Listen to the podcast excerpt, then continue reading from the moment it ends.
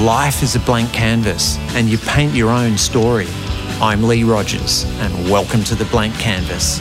I'm going to be chatting with the trailblazers, artists, thought leaders, athletes, the entrepreneurs and creators, incredible individuals who inspire us to live large.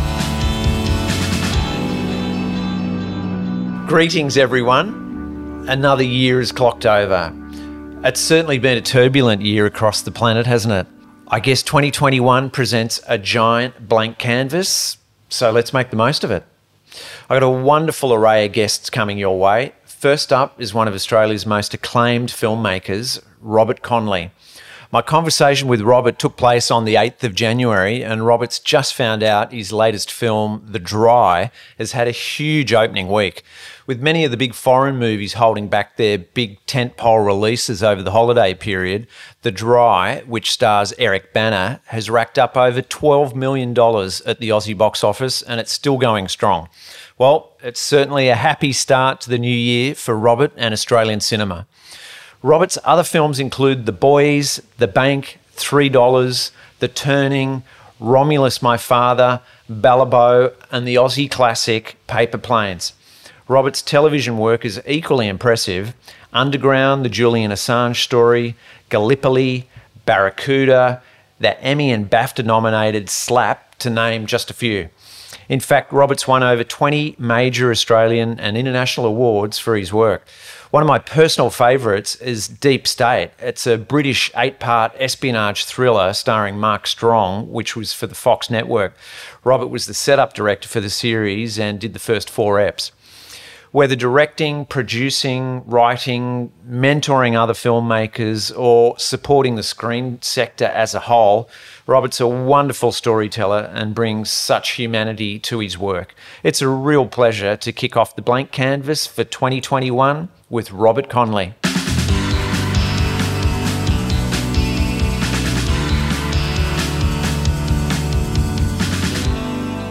Good morning. Lovely to chat with you, Lee.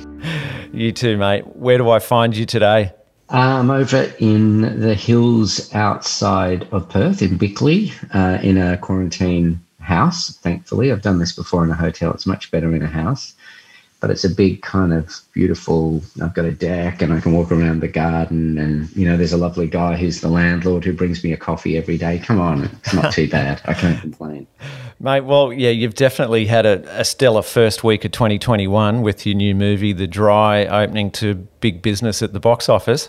Yeah, it's been fantastic. I mean, it's been a bit surreal to be locked up here waiting to do my next film, but it's been absolutely delightful to see the um, massive Australian audiences going back to the cinema to see it. It's been exciting. You know, I've always loved that experience of going to the movies myself. And I think everyone feared for a long time that cinemas wouldn't even open again. So it's been really, really exciting to see people going back. Yeah, I bet. Congratulations, mate. It's a fine film. I was I was there on the second, second of January, and yeah, it was it was as full as it was allowed to be with the um, you know, COVID restrictions, and yeah, people loved it. Yeah, I think that um, you know, the expectation with COVID was that kind of audiences would drop away and take a long time to come back, but I think exhibition has done so much wonderful work about social distancing, about cleanliness, about new practices. I mean, they've really done so much work to kind of invite people to feel that their cinema experience is a safe place. Um, but I also think coming out the other side of such a tough year, you know, we can't, you know, the, the pinnacle of twenty-first century civilization cannot be staying at home seven nights a week, binging on shows on Netflix. Now, come on, you know, that's, we're, we're social animals.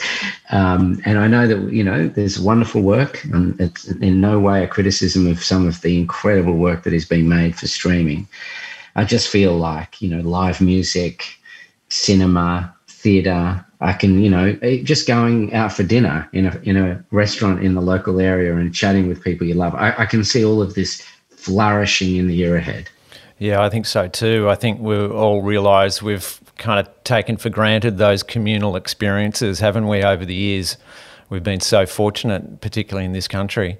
And um, suddenly we're kind of like, wow, okay, We really need to enjoy each day, make the most of every day, every opportunity, every time you see your friends, your family, every dinner, every movie. It's precious. It's interesting because I, I know coming out of that time, you know, almost six months in Victoria, very much like what you're saying, like I'd go out for, you know, dinner with my wife and it just felt more important. It felt more significant, you know, looking at what to order on the menu felt like a treat. You know, I, I wonder if, you know, we got to a point where we just took for granted, you know, we'd become very over, kind of almost excessive in some way with things in our life. Like even going to the, the bottle shop down the road for me and talking to the guy that runs it and him recommending a bottle of wine and, do, you know, and it, it, as opposed to running into the local supermarket and grabbing it on the way home. Yeah. You know, I, I can see a, it's almost like I think of it like slow cooking, you know, the whole slow cooking movement. It's like, is is twenty twenty-one going to be the year when we really appreciate a kind of exposure to the world that maybe we'd taken for granted? And and I love I love that cinema is part of that narrative. The messages I'm getting from people who've been seeing The Dry, it's wonderful.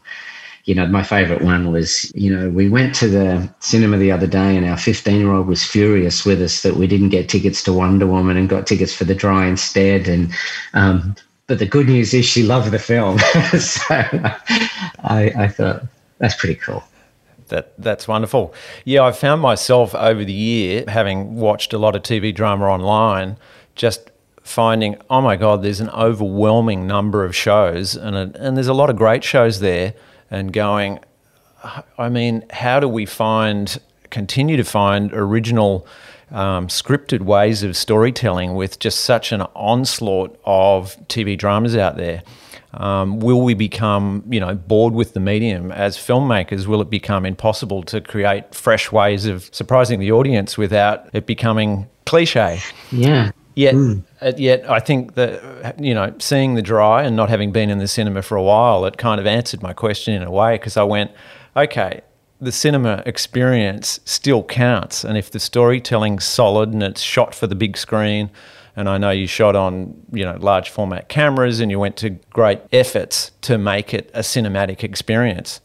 So clearly there's still a place for that, which is wonderful. Yeah, it's really um, interesting what audiences, um, you know, cr- kind of appetite for, for drama becomes in a world with so much drama available, so many thousands of hours of really high-quality drama available.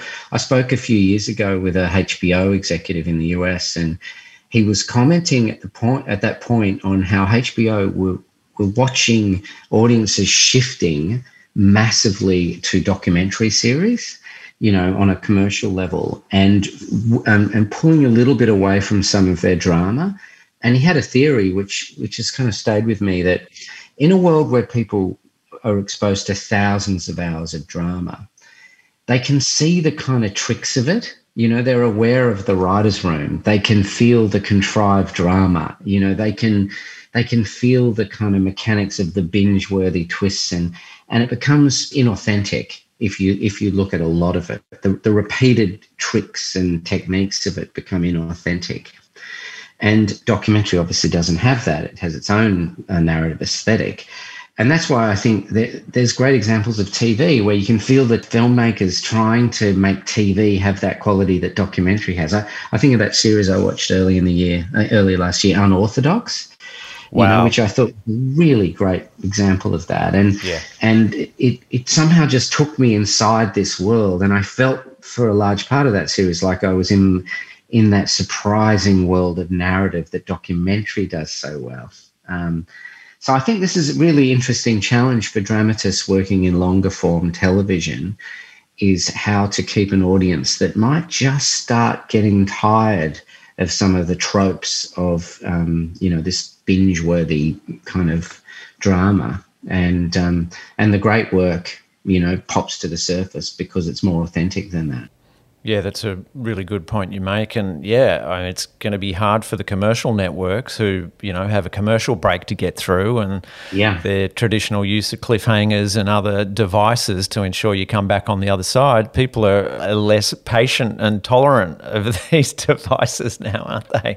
They're very true. Yeah, I think, look, I've got, you know, eighteen and sixteen-year-old daughters, and if I look at that very impressive generation and, and hear them talk about things, and they, they've been, they've been brought up, advertised to, and marketed to, and manipulated by everything, and um, and I think they are very conscious of things being fake and inauthentic. So I think, you know, sometimes I look at drama and I and you look at it and you go, gosh, isn't this a weird world we're in? There's two actors playing people they're not, saying lines of dialogue written by someone else to create a drama which is heading towards a hook so people don't not watch the next episode, you know. And so how in that, in the mechanics of that, do you satisfy a younger audience that are really looking for that authentic quality? And uh, it's a really amazing, wonderful challenge for us all. And I think, you know, and, and certainly it's why I think Australians have really flocked to a lot of um, really interesting documentaries in recent years, because they're looking for that that uh, authenticity. Yeah, yeah, I, I agree, mate.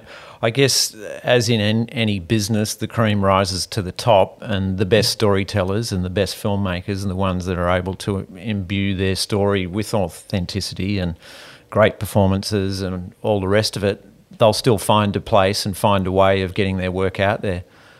Yeah, yeah, that's right. I think it, I actually like a challenge. You know, I remember someone early in my career saying, um, you know, they were talking about the stock market, and they said that there are people that make a lot of money when the stock market goes up because they're optimists, and there are people that make a lot of money when the stock market goes down because they're pessimists. But the people that make a really huge amount of money are the people that, that know how to navigate times that go up and down like that, that have no idea what's going on. and uh, and I feel like that's kind of what we're in. I think we're in this time of, you know, we've had COVID thrown at us, we've had social unrest, we've had, um, you know, the challenges of global warming, of climate change. I feel like the world is facing so many different things that are going on, and we're not quite sure where it's going to land. And in the screen industries too, it's like everyone says, oh, cinema's dead, it's all about streaming. And then, you know, this summer The Dry comes out and it's working. And so that throws the needle a different direction. And and so I think the probably biggest approach we all have to take right now more than ever is to be innovative, you know, to be to try new things, to see, to test and innovate in a time of uncertainty. Um, And I've I've always loved that, actually. I think, you know, we we work in a, in a screen industry where, you know, sadly, everyone wants to be the first person to do something second. You know, it's like, how do you want it? How do you build a life around being the first person to do something first? It's a bit scarier. It's got a much higher risk um, profile, and uh, I definitely find it. I, I find it gets the pulse going and the creative juice is flowing. Well, you're you're definitely one of those filmmakers, uh, producers, directors, writers that's managed to survive through the ups and downs in the business, through the good and the bad over, I guess, thirty years now. So you've clearly been pretty good at adapting to that. I've admired your work from the beginning because really, I think The Boys was the first feature, wasn't it? It was. Yeah, yeah I remember you, meeting you back in those days, back in Bondi when you were making your first film too. You yeah. were an innovator back then. I mean, that idea, we were trying to make stuff, weren't we? It was that spirit of how do we do it? How do we shake it up? How do we come together and as a community of filmmakers? And yeah, that was the beginning, ninety-six, ninety-seven. Yeah. Yeah, no, that that's absolutely right. Yeah, I, it was just kind of, okay, find a way, wasn't it? And really, long as the story's there and the performances are there and the authenticity is there, yeah. you don't have to have necessarily the production values and as much technique. As long as you've got something really compelling that people kind of, you know, want to keep watching, then they'll sort of forgive some of those other, you know, technical imperfections. That was my kind of approach on the first one. And I think, yeah. I mean, honestly, The Boys was a blistering film. And, um, you know, I love Tristan Milani, who I know is a, yeah. you know, mutual friend. I loved his, his handheld camera work on that was incredible. incredible. Yeah. Um, the cast you assembled, the script obviously was honed on stage and was a cracker. But, um, yeah, that made a real impression on me. And I've watched all your films since then and, and loved them. Um, particularly, I mean, clearly all of your films, I mean, it just keeps coming back to the authenticity thing. All of them are deeply authentic. I kind of always believe the characters in your films. I'm not sitting there as a director looking at the technique and going, oh, yeah, how do you do this and that? Once I'm in them, I'm in them, and it's not until after I'm like, holy shit, that that just had me absolutely glued the whole way through. So, um, yeah, mate, it's been a real joy to watch your journey. Tell me, we'll come back to The Dry and chat a bit more about that, but um, for the others that don't know your kind of background, I know you grew up in the, the Blue Mountains of New South Wales. How did you wind up from, you know, out west there essentially in the country to becoming a filmmaker? Yeah, it was interesting. I, I never really imagined I could be a filmmaker. Uh, I had a mate up there um, who was making Super eight films for fun, and we were playing around a little bit with that. Um, I was trying to be an actor, doing a reasonably poor job of that, but having fun. And as a young person, I was gravitating towards some creative interests. Um, but set against that, this is kind of nineteen eighty-two, uh, set against that, I actually discovered I had a kind of heightened aptitude for computer game design. And I know this is a surreal kind of parallel version of me that I think, you know, my wife joked years ago, I, if I'd gone that path, I'd be far wealthier than I have been. Definitely. But um, but I, my, my father had worked in computing, and he'd travelled off to Silicon Valley. He worked for the Overseas Telecommunication Corporation and early computers, and he brought home an Australian-made um, home computer. It was pre the I B M P C, and I had an aptitude for it, and I wrote games on it, and I managed to sell one of them to a company. And at fifteen, I was making income from computer games, and and and it kind of seemed to marry a love of technology with a love of programming and just a kind of innate capacity to program these games. And uh, so when I was about fifteen, I was already doing that, and we we moved from the Blue Mountains to the eastern suburbs of Sydney, uh, lived in a house uh, five minutes walk from the Randwick Ritz Cinema, and, uh, and shifted of kind of my life in a slightly different direction. And, you know, troubled uh, teenager as I was, I ended up changing schools to the local state school there, and um, and giving giving away actually that computer kind of programming passion that I had, despite the fact that it was the only thing that ever made any money out of as a young fella. So that's kind of that foundation time, and then I guess from there, you know, I I actually had a really inspirational teacher. I know it's a daggy idea, but I had this really really inspirational teacher. Uh, English teacher, and uh, who kind of introduced me to a lot of theatre and, you know, um, the idea of maybe making a career in theatre evolved. Because filmmaking was, I talk to a lot of young filmmakers now about this. I mean, filmmaking back then was a rich kid's sport. You know, you you couldn't shoot something on a phone or a little digital camera. You had to shoot on film and get it processed. So even that act of having to buy film, get a camera, shoot it, pay for it to be processed, cost more money than any of us had. And so I just didn't imagine it was possible. So, but I, but theatre, however, felt like it was something.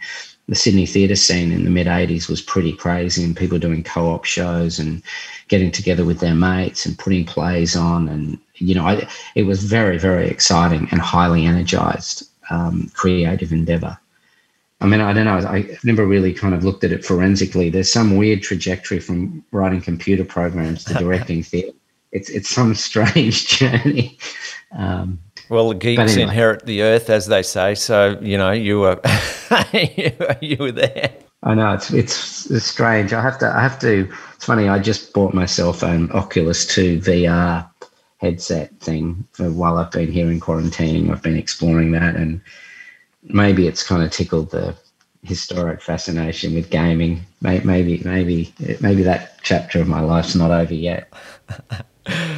Mate, how did you manage to get the first feature up? Because, you know, it was shot on film. I think it was shot on sixteen mil, the, the Boys, wasn't it? It was, yeah. Yeah. yeah. How it, did you um, get the bucks well, together? Well, I was really lucky at film school uh, to – I saw this short film, Tran the Man, Uh, directed by Rowan Woods, that Tristan also shot, and with David Wenham in it, and I just thought it was incredible. And I wasn't ready to consider being a director myself. And I looked at Rowan's short and I just thought it was amazing. And D- David Wenham and I put The Boys on as a play, and we were talking about how to make it as a film. And um, and I think, you know, looking back on it, I mean, there were some amazing little things that clicked together, like Rowan coming on board. I was mentored by the legendary Australian producer, John Maynard, who then became a business partner, and he came on board to help. And I think someone like Tristan, you know, the pinnacle of this incredible body of work he'd done, was so ready. And I remember John Maynard saying to us all, I want all of you to be first timers. He said, I don't want you, we're not going to take Rowan and give him the, the most experience, but we, I, I just want you all to be first timers. And I remember this first day on set, you're looking around, and that Rowan's first film was a director, first time D P, designer, costume designer, first, like everyone was like babes in the woods trying to work it all out. And I think that creative energy felt really uh, intoxicating. Um, but it's a miracle. It was hard. It was incredibly hard. I mean, it, it took amazing innovation, and it took amazing innovation in the financing of it as well. And, you know, it was a an incredible kind of example of planets lining up, really. A lot of people at a certain point of their career are all desperate to burst out of the gate and have careers, you know, all coming together and working on this handcrafted film for not very much money. And, um, you know, it kind of set all of our careers in motion, really, that film. I look back on, we remastered it a couple of years ago. Tristan did a, a new digital remaster of it, and and I think it really holds up, you know, and I can't quite work out where a lot of the more intellectual rationale behind it came from back there in the mid nineties. You know, it it, it doesn't show violence. It, it like a lot of its its kind of political ambition is quite quite powerful, actually, in terms of what cinema can do badly and what cinema can do well. Uh, I think Rowan was incredibly and, and is incredibly literate as a filmmaker, and uh, really knew what he was doing in terms of putting it in the context of where cinema was at. And of course, David Wenham, you know. Yeah, incredible. Incredible, yeah. And what about your script writing, mate? You've kind of evolved that and become a bit of a master over the years. Did you end up doing script writing at film school or anything, or did you just learn along the way? Yeah, I've kind of I, I, I've learned along the way, um, and I've collaborated with a lot of people, and I've worked with a lot of great writers that I haven't written for, and I've written, like, it's curious. It's happened as a evolution across my career that I've ended up having written so much of the work I've done. Interestingly, not having ever perceived myself as a writer. It's it's almost like there are some writers, I read their work and I feel like they're just the g- genius writers. And I feel more like I'm, and you know, someone described, you know, a screenplay can be the architect's plans for a building. And you know, they don't tell you what colour the wallpaper is, how people will live in the house, where the furniture is, where, you know. But if you get the architect's plans really well, then um, the the house will be a great house that people can live in. So I, I feel like with a film, my approach to writing's always been that a script is written three times um, on the page, during the shoot, and in the edit. And so I think some great writers, which I wouldn't pretend to be, can write a screenplay that is ready. I think I tend to write quite good architect's plans. And then when I'm directing, I loosen it up a bit and improvise. And then in the edit, you know, the edits of my films are usually quite long and involve reshoots, and, and something like The Dry is a great example of that. It kind of evolves again, the script. And then you end up at the end of the film with, if, if you then at the very end of the film took the film and turned it into a script and compared it to where you began, that would be the interesting exercise to see, um, yeah, how, how much has changed. But I've been helped a lot along the way, you know. I think on The Dry, even um, Samantha Strauss, um, incredible writer, came and did just a few weeks' work on it, actually, but really elevated a lot of character detail and, and humour. And I think it's probably this embracing this idea that it's more of a collaborative journey. You know, I think in theatre you have a play, the text of a play, and they almost transcend time more than the production of the play, whereas I think it's the opposite in a film. Yeah. Um, yeah. So, you know, you think of the great plays of Tennessee Williams, for example, that transcend any individual production. Absolutely. Um, we're looking for a definitive uh, truth in the in the script. Yeah. Yeah, no, that makes sense, mate. So when you're writing a script from your own idea, do you have a particular process? Do you, you know, use blue cards? Do you do the scene beats? Do you do you just start writing? What's your process on an original idea? Or do you just start with a treatment and then you see if there's sort of interest in it and you can get development funding? What's your approach? Yeah, it's an interesting question. There's a, a few different ways. I, I kind of probably subscribe a little bit to Paul Schrader's uh, approach. I, I heard him talk about Taxi Driver and some of his other scripts and saying that he, he thinks that cinema is an oral tradition, so much more so than a written tradition. So his view is that you should be able to tell someone a story before you write a word. So that it tests an idea. So a film like The Bank, I got to the point where I could tell someone the story of that film, and and it, I could see if they got bored or if the twists and turns of it didn't work. Or, and I think it's a really interesting exercise to take a story you're doing and just embrace that idea of, of, of trying to tell someone the story. So I definitely do a lot of that oral storytelling work on how to tell a film. I think everyone's so obsessed with it being on the page, and, you know, funding agencies and, and investors are all really good. They've got whole script departments that give you endless notes and, you know, twists and turns and, you know, plot points. And but actually you, you could tear up all those notes and just say to the writer or the filmmaker, tell me your story, tell me. And then you should be able to go, you know, the in something like The Dry, you know, I should be able to tell you about this man who's a detective who lives in the city, who left his home thirty years before, believed to be a killer, who one day gets dragged back to the town of his, ch- you know, I should be able to tell it like that and see in your eyes the moments where you kind of start checking your messages. you, um, I remember my, my wife, uh, Jane, who's the secret weapon in my career, she casts the film and T V that I direct. Um, we weren't even married when I did The Bank. It was early kind of dating, and the poor thing, you know, sitting at dinner, and I said, I've got, I've got this idea for a film. And I remember telling her the story of The Bank, you know, the poor thing had to sit there for an hour and have me tell the film, but, but it really tested the work. So, so I probably, I probably use that oral tradition. And then writing the scripts, I'm a real kind of like, you know, putting the cake in the oven and it, and it gradually rises up as opposed to, I guess the, the visual art equivalent would be I do a lot of sketching before I start painting. So the first drafts of my films that I've written are usually like ten pages long or twelve pages or fourteen pages. Like I don't go, oh, I don't break it all down intellectually and then write it forensically. I just start at the beginning and start at the end. So the, the, there's a document for The Bank, which is twelve pages long. It's got four lines of dialogue only. But I was just trying to get this story that I was telling people into a document. And then it fleshed out. It fleshed out as I wrote it and ended up in the one hundred five page script that it was. You know, and similarly with that film, the, the writer, Tony McNamara, who's an incredible writer, he did some work on that and fleshed, you know, if I look back at my writing, I can't singularly kind of claim the authorship of any of it. Um, Because then you add actors to it who improvise. and But, yeah, so that's a long and rambling way, Lee, of saying that I kind of end up with these quite small, lean documents as the first thing I write. That's a great insight, yeah. I mean, clearly you're a great collaborator and you're open to wherever the best ideas come from and you kind of combine them with your own and it evolves into something that's greater than any one of you could come up with on your own. That that's for me, that's a great director because it is such a collaborative medium, and often you've got all these incredibly talented people in the different departments coming together.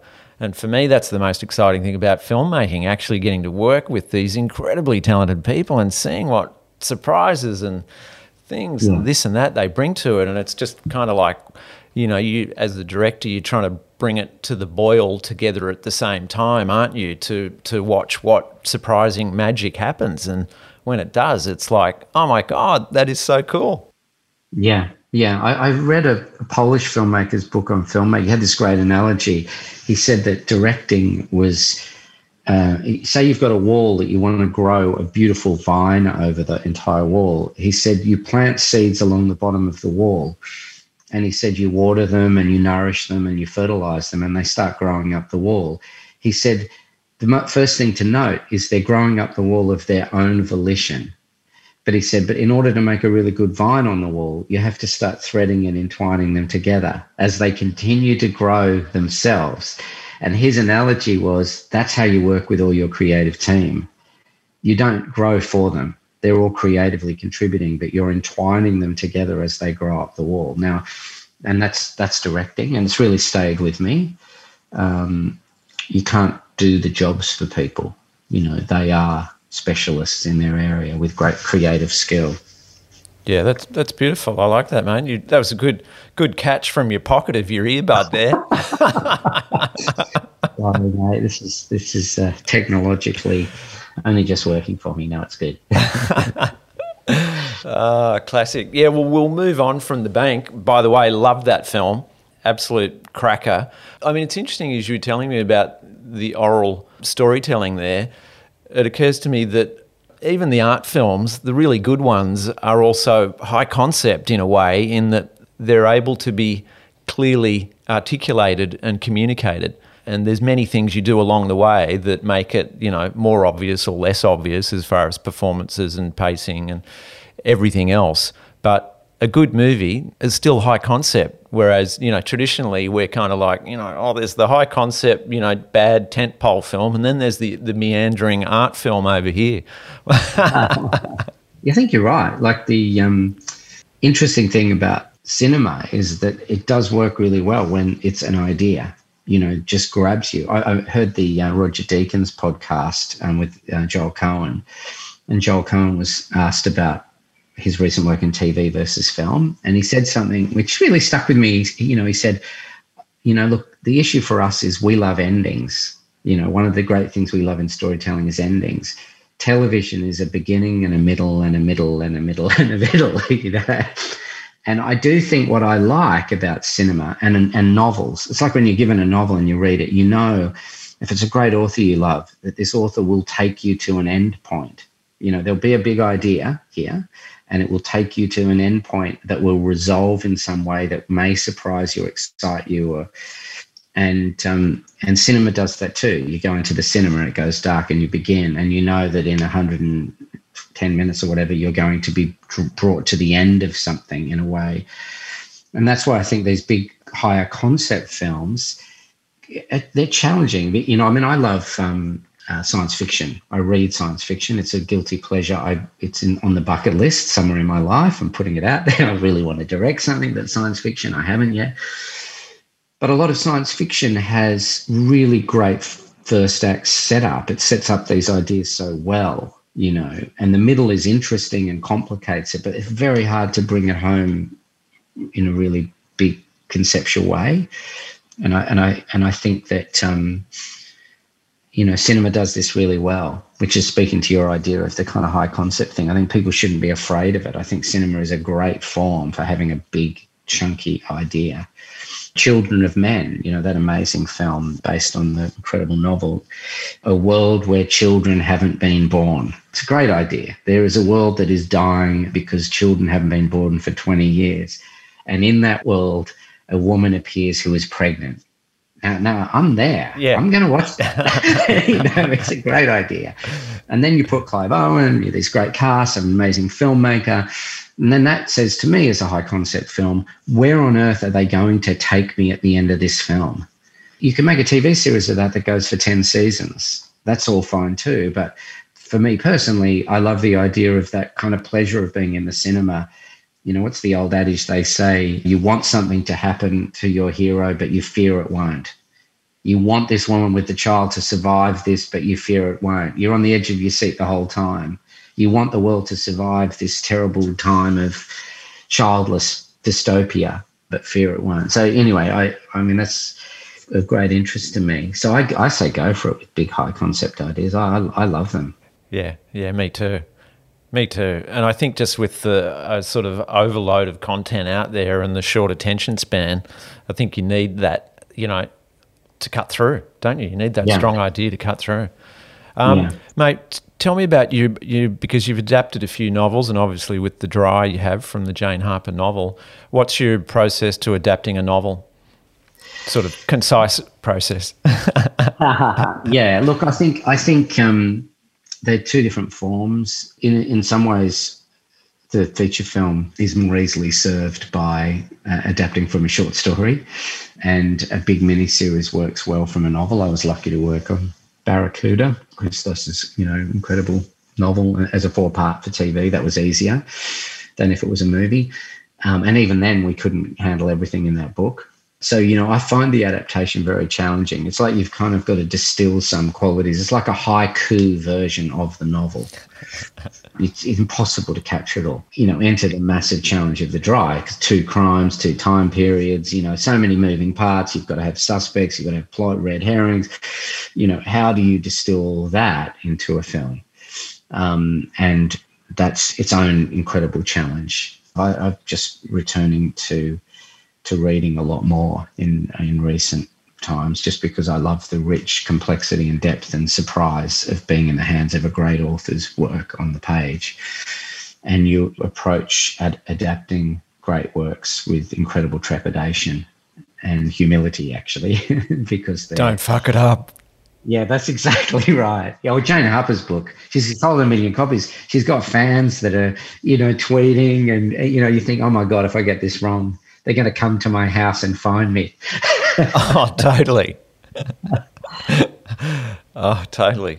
No, I think you did a great job. It was really atmospheric, which I liked. I liked the use of sound design. And, you know, I mean, it's really, it's a good old-fashioned murder mystery, but it's cinematic, it's atmospheric.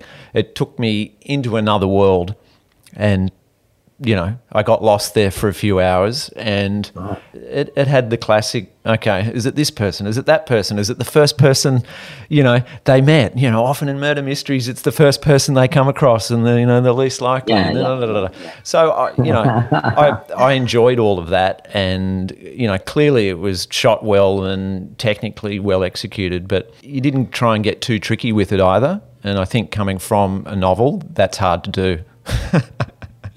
Because yeah, there was so talk- much in the novel. Yeah, we talked a lot. We tested it, and look, it was really tricky. It's the longest uh, edit of anything I've done. I mean, it, it uh, involved reshoots and plotting and things we didn't understand weren't going to work. I mean, audiences are really, really smart in this genre. They're watching the best crime writing in the world on television. And so to go to the movies, to go and see a crime film at the movies, the bar is so high that you have to meet. And so it was it was tricky and, and tough and fun and challenging. Yeah, yeah. I directed some eps of the Doctor Blake Mysteries. Oh, okay. um, so it gave me, uh, you know, gave me a good insight into the challenges and the structural um, sort of evolution of these things. And um, but, you know, when you're doing one of those series, you can, oh, I got to watch the few episodes, the, the first couple of episodes, and went, okay, that worked, that didn't. And so the tone and so yeah. much of it has worked out. So, um, but when you're creating a film, like you said, you've got to kind of create that whole Um, language for that film, and you don't have the benefit of looking at the earlier couple of eps and seeing seeing what worked and what didn't. So yeah, it's a it's a challenge, and um, but yeah, mate, yeah. good good job on that. Hey, what's your I mean your approach as far as rehearsal and on set? Do you shoot the rehearsal? Do you do a, a line reading? What's your approach with the actors? Yeah, I think over the years I've kind of come to focus on this idea that you have to rehearse the the scene to get it truthful. And I think Jane Campion said something like this: you get it truthful and then you shoot it as fast as you can. So you're looking for a truth rather than some kind of per- perfection or something. So you, and so I'm very nervous about over-rehearsing dialogue and scenes. I, I, it's this fear that I'll get it right in the rehearsal room. You only need with film to get something right once, and ideally when you're filming. Whereas, say, in the theatre, when I used to direct in theatre, you're trying to get actors to a point where they can do performances the same every night for months, even when they've got no motivation or no, but they still have to deliver it. So it's a technical skill. So you rehearse in a different way. Whereas I think film and television is about funneling performance to a moment where it's truthful and you shoot it and you capture it, lightning in a bottle, and then you move on. So that's probably the technique that I've evolved. It's kind of just preparing, discussing, exploring. Um, I've become on set quite old-fashioned. I kick everyone out, you know, just me, the first A D, the D P, just play around, rehearse it. It's feeling almost there, invite the crew in, show them what we're doing, then shoot it really fast. And not, and try not to let the technical manifestation of how you shoot it kind of inhibit getting there. And you know, because it's it's it's so tricky. You know, filmmaking is such an industrial process, and you're trying every day on set to make it feel like you're splashing paint on a canvas. These two things are in constant conflict. And you know, I think I've evolved a kind of probably lighter, more relaxed way of directing as a result. But you know, there's all variations. I mean, I love the actress Rachel Griffiths. So I've directed her a couple of times. She does this thing which I just, it's just fantastic. Like at the end of a, a scene, you know, and I'll say, okay, I've got it, we can move on. And Rachel will go, just let, give me one more. And and I'll give her a take and she'll just do something completely left of field, almost to bust the scene up. And two out of three times it's not right. But that one time in three, it's kind of genius. You know, and I've had that example with her and then had to redo the scene because she's discovered something in the scene that I hadn't discovered. So I think I've learned over the years too that all different actors require different techniques, and so there's no dogma about it. I've I've also seen films, I must say, that I've loved, and I hear how they were directed and I go, God, that's the antithesis of how I work. But the film's a work of genius. So I, d- I don't in any way represent that I've found some magical path. It's just this is how I how I enjoy working, really, and how I feel like I get the best work. Yeah, I think every situation's different, and I know you've done some fantastic T V work. In particular, absolutely love Deep State. Ah, great. Yeah, big Mark Strong fan, and that blew me away, that series. Like, I think it's some of your best work. Absolutely loved it. And and I know the, the story. I mean, literally, you're on your way back from Europe, you got the call. A week later, you're in Morocco shooting. So clearly you had very little preparation time. I can't imagine you had any rehearsal time with the actors, and here you are shooting this, I don't know, what is it, twenty million U S series or thirty? I mean, I don't know. It's got to be massive. So give us some insights onto that crazy project. I just kind of had to pinch myself. I, I'd gone to a T V festival in France with Barracuda, and that young actor had won a prize. I came back through London. Barracuda was on B B C Three at the time. And my agent said, oh, there's a project, they're looking for a director. So I uh, I went and uh, met with the producers and the show creator, uh, Matthew Parkhill. And uh, he'd seen Balibo and really liked it. And I just talked about, you know, I was shooting in Morocco. I had to fly that Sunday. I, you know, it's all pretty crazy. And so I got back after the meeting and my agent rang and said, look, I think you've got this job. And so I, I rang my wife and my daughters at the time, fourteen, fifteen, whatever. And I said, look, I've been offered this job in Morocco, but it's like eight months work in Morocco and I'd have to leave and blah, blah, blah. And I obviously can't do it. I've got a family and everything. And it came out of nowhere. And I, I woke up the next morning and Jane had sent me this email signed by her and my daughters saying, we'd love you to do it. You know, we really support you doing it. You deserve it. Go on. I mean, it, it lined up with the year I turned fifty as well. So I, I consider it to be the greatest fiftieth birthday present. Although a friend did say, that's kind of a bit too quick for your wife to be agreeing to let you go for that long. Um, but no, I felt so supported by my family. So then I took off and uh, and had, I must say, one of the great, craziest adventures of my career. You know, wonderful creative team. It was also testing me in a world where I had no collaborator. Like, it was all new crew. I didn't know anyone. I was in a culture with that spoke other languages. I was working with people I didn't know. I, you know, working with actors like Mark Strong, who, you know, just, you know, I was starstruck when I first met him. I think he's one of the great actors. And yeah. um, and had this incredible adventure. And also, you know, that series, it's political, which I love, but it's also like, you know, it's the Bourne Identity on T V. I mean, I got to I got to direct, you know, all those, you know, rooftop sniper fights, and, you know, I always wanted to direct people running through markets and jumping over things. I blew three cars up. I crashed motorbikes. I, it was like the guilty pleasure element of it was so much fun. I, I had I had a ball. And then, of course, the family came and visited and spent time in Morocco, and we did all the post-production in, in London. And, and I also got to work with extraordinary creatives on that project. Yeah, very, very cool. What was the, uh, working with Mark Strong, what was the approach on set? S- similar to what you talked about earlier? Or was it, um, it was so big and so many, you know, technical aspects and logistics, did you have to have all the crew around when you were rehearsing, or what was the approach? I think I actually managed to get much faster. Thankfully, I directed T V. Although, you know, it's not as fast as some of the T V I directed in Australia, um, but it was still pretty pretty demanding. So I, I knew how to turn scenes around reasonably quickly. Um, but I still think I managed to get the time to rehearse enough to feel confident that we were ready to shoot the scenes. Uh, someone like Mark brings a lot to it. You know, a lot of preparation, a lot, like, so it didn't, never felt like the scenes were that far away from unlocking. You know, it's very different if an actor brings something and you look at it and it's completely different to what it needs to be. And so you've yeah. got forty-five minutes to shoot the scene, and you've got to re-rehearse it to kind of, you know, because you're not, you're not getting massive rehearsal time with actors. Yeah. You know, I mean, there's so many casts in that. They're flying in and yeah. you're meeting them the night before, and then you're shooting with them. Yeah. And so when you would turn up for a recce with the crew, would you have had a shot list together already, or would you just look at it there and with the D P kind of go, all right, here we go, this is got to, going to be our master this way and we'll come in for coverage here? Would you do that with the D P at the time, or did you go in with a, a clear shot list and stick pretty closely to it? Yeah, no, I, I think because I was quite nervous doing a, a job outside my comfort zone, I did have shot lists and I kind of knew what I would need to get it covered. But in many ways that was just there so I could tear it up. Uh, David Higgs, the D P, he's, um, you know, he shot Guy Ritchie films like Rock and Roller, and he, he's fantastic. And we used to love just getting the scene kind of right and then going, okay, let's, you know, so having the flexibility to kind of look at the scene uh, with open eyes and then decide what the coverage would be.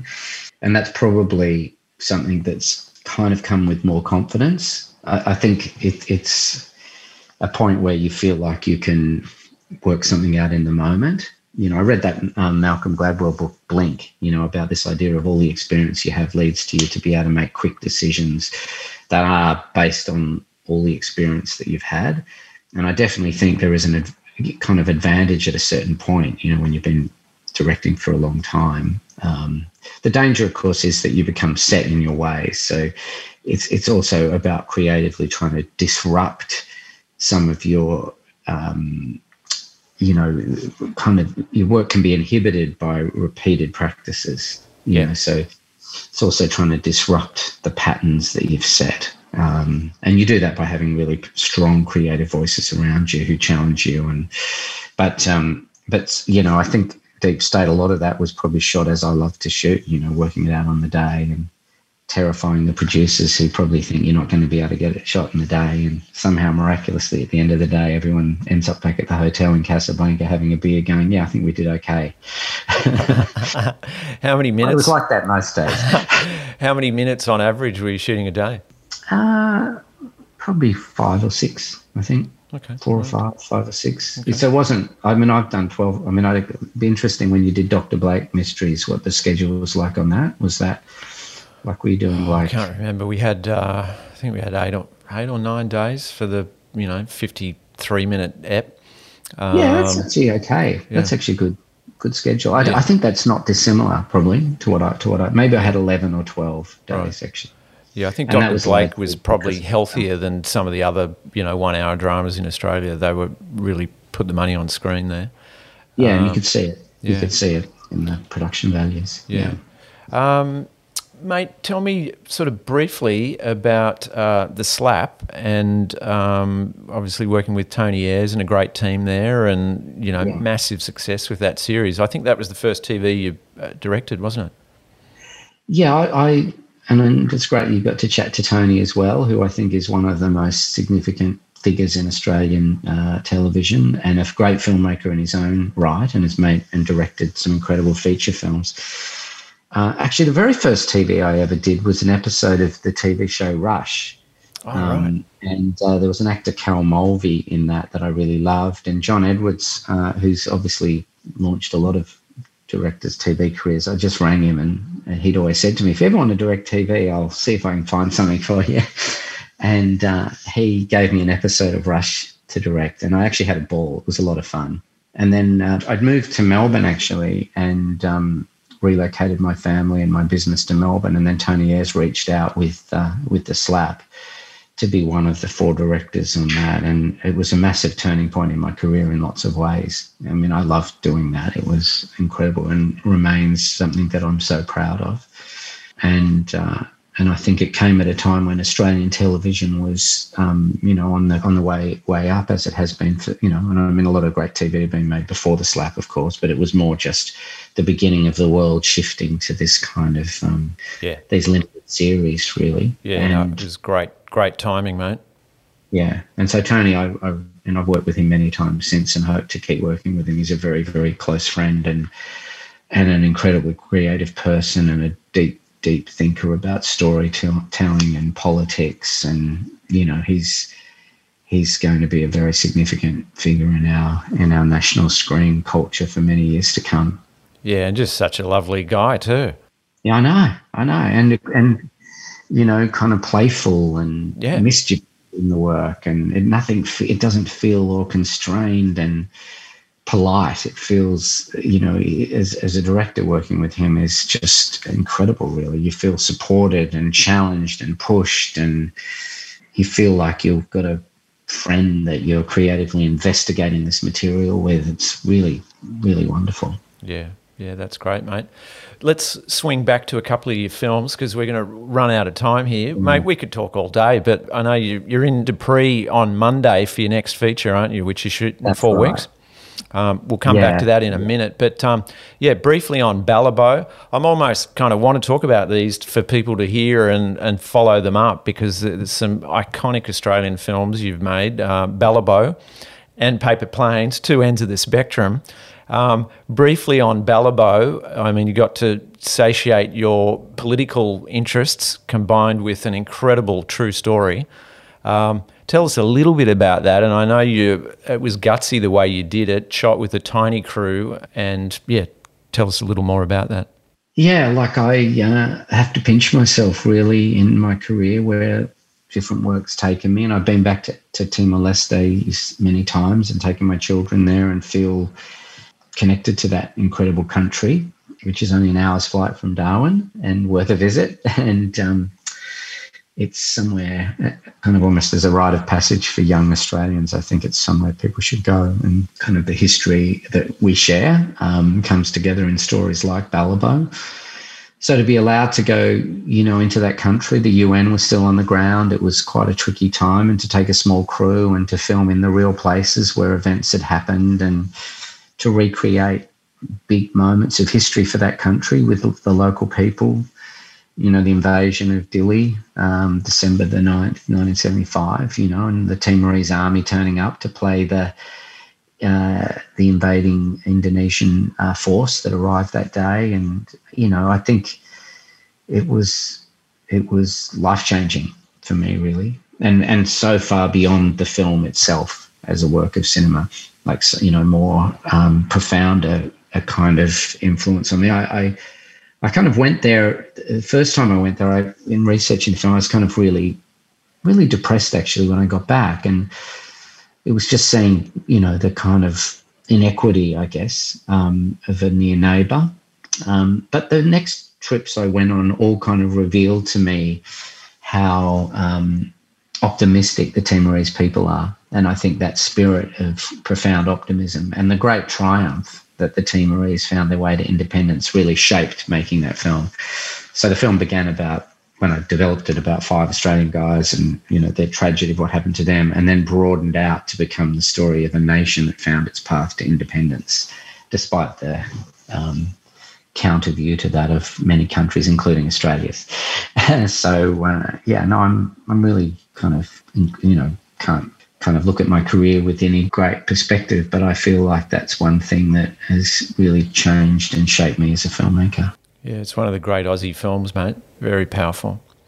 Let's go to the other end of the spectrum with Paper Planes, a family film. I saw it with my daughter and it was an absolute joy to see a fantastic Australian family film at the cinema with my daughter, where, you know, most of the family films that I'd seen with her or that she wanted to go and see were American films. And, um, yeah, so that was a, a lovely contribution to our culture there. Yeah, I, you know, I kind of felt like I hadn't made a kids' film and I had children. It felt something crazy. Um, and I also saw an opportunity, really. I thought there were a lot of young parents, you know, like you at the time and other friends who had young kids and, you know, who were just taking their kids to see American films every summer, and that their children were growing up thinking that the heroes of the world all had American accents and lived in, you know, Montana. And in mansions. Yeah, and in a mansion. And so I felt that we could find a way to tell an Australian family film. I mean, my whole school in the Blue Mountains, we got bused to see Storm Boy at the local cinema. Everyone cried. You know, I remember coming back from it, and it was an Australian family film that we saw as a young kids, and I wanted to make that film. And so Paper Planes, um, you know, interestingly, an incredible um, friend and producer, Catherine Slattery, was working with me, and she'd seen this Australian story about these two young guys and they'd competed in Paper Plane Championship. And she said, I think there's something in this. And uh, it, it set this project on a journey of many years. It was hard to get made. It was really almost impossible to finance because everyone kept going, you know, Paper Planes, a film for the whole family from the director of Balibo, just didn't quite make sense to investors. It was probably the trickiest film to finance, and no one thought that I could do it, really. In fact, what did someone say? Um, films get financed not because one hundred people want them to be made. They get financed because ninety-nine people don't want them to get made and one person does. And financing is about finding the one person that does, and making sure you remind the ninety-nine that didn't when it's successful that, that they missed their chance. Uh, that's gold. Mate, it was a precious film, and I mean it was massive. Yeah, no, it was a really big, big success, big commercial success. So, um, and that maybe in some ways allowed my company to expand into areas that we hadn't before, because, you know, that commercial success led us to really start doing a whole range of smaller emerging films with quite diverse filmmakers that we're working on at the moment. So almost shifting the business a little bit to try and start looking at the next generation and seeing what we can do to um, support and encourage that next generation of filmmakers. And so, you know, the economic and commercial impact of Paper Planes was quite good in that regard as well. Yeah, it's one of the cool things about you, mate. You've helped a lot of others along the way. You've produced films for others. You've helped a lot with Screen Australia or the earlier incarnations. Yeah, you've had great support from the funding bodies and subsidies and things in your films, but you've certainly given a lot back and, you know, you've deserved and created your own luck, I guess you can say. Yeah, look, I was very fortunate that I was mentored by John Maynard as a producer, and he really instilled in me this kind of view that you need to be part of the culture and politically that you're contributing to, and that involves being on boards, contributing, mentoring, like a broader lobbying, biting the hand that feeds you occasionally with the government. Um, and, you know, I've been on many groups of filmmakers that have gone to Canberra on both sides of politics, and And then, you know, uh, Peter Garrett, when he was the Minister for the Arts, invited me to be on the board of Screen Australia when that was established.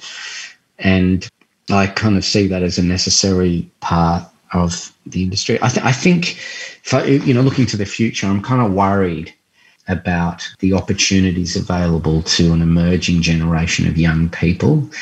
You know, I look at Australia as a nation that's just doubled the cost of an arts degree, doubled. Mid, mid, midway through COVID, they announced they're doubling. I mean, I just lunacy, lunacy. You know, I did an arts degree and here I am, you know, thirty-three years later and have built a career from that. And a lot of these politicians did as well. Um, so I think that, you know, we, we have to really make sure that we're a generation that does everything we can to make sure the generation that is young now lives a better life than us. I mean, I, I remember someone saying, you know, that history of civilization has been each generation fighting to make sure the next generation can live a better life than them. And we have reached the point where we are the first generation where our children will have less opportunity than us. And I think it's a devastating situation. And I think we have time to change that. You know, the legacy of the COVID and the economic legacy is going to be a burden that that generation will carry. But there are lots of really wonderful things that we can do and have the power to do uh, economically to make the future bright for our youngest, you know. Um, I guess I think about this a lot because my eldest daughter just finished school this year, and I look at that generation and and uh, and I hope for the best for them. But I definitely think um, the screen industries have to be really, really careful about making sure that we have generational change. And, you know, I produced my first film, The Boys, when I was twenty-seven. You know, I remember hearing Byron Kennedy produced Mad Max when he was twenty-six. You know, and I think we kind of have to say, well, we, we can't from our entrenched position of safety now go, oh, twenty-six-year-olds don't know what they're doing. So... yeah, watch this space. We're doing some stuff in this area, actually. So, sounds good. Yeah, it's important we preserve our Australian culture and voice and, um, you know, see it on screens. No, it's good, mate. Good on you. Hey, um, just about to wrap up. Tell me, what are you starting on next week? What do you start shooting in four weeks? Yeah, um, I've adapted um, Tim Winton's novella uh, about the ocean, Blueback. And it's the big environmental film about the sea. Um, it's about a little girl and her mother. Uh, it's a little boy in the book, but in the adaptation, it's a little girl and and a fish. Uh, it probably falls kind of in the territory of, you know, kind of Whale Rider with a touch of like, you know, My Octopus Teacher, or, you know, these stories which look at the natural world and create a sense of a compassion we should have for the natural world through showing the sentient nature of living things. Um, and he does that, Tim, so beautifully with the story of this blue groper.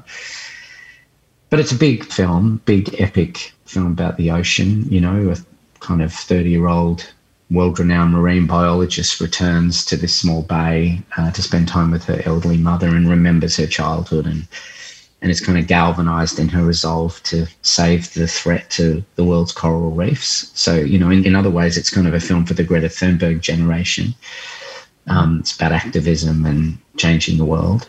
So I think in my films that I've made, it's got a little bit of Paper Planes, but it's also a broader kind of um, scale of cinema about the ocean, which I see as one of the great challenges that we're, we're facing, you know, twenty-first century civilization is facing.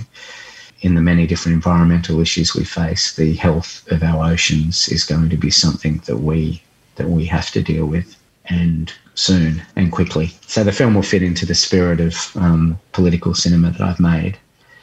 Sounds powerful, mate, and no doubt you'll bring plenty of heart to it, as you do with all your projects. Yeah, I hope to. I've found some amazing young actors with the help of uh, Jane, who's casted, and um, there's some big names that'll get announced soon too.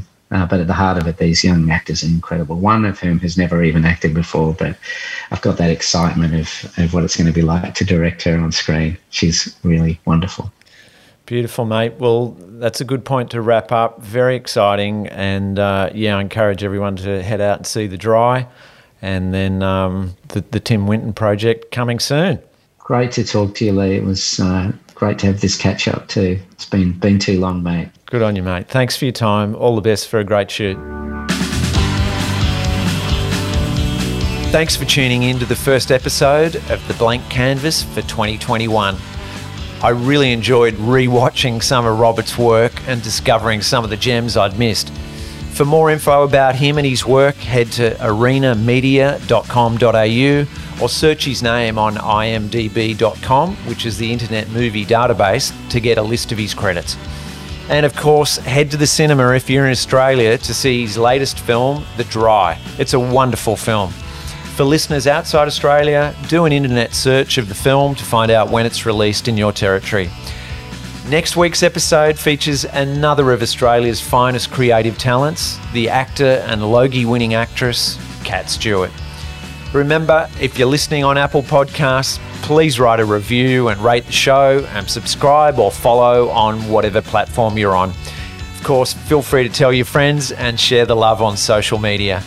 Until next week, live large. The Blank Canvas is produced by Lee Rogers and me, Ryn MacDonald, with audio support by Jason Murphy at Gas Incorporated and music by Rodrigo Bustos. This has been a Milovich production.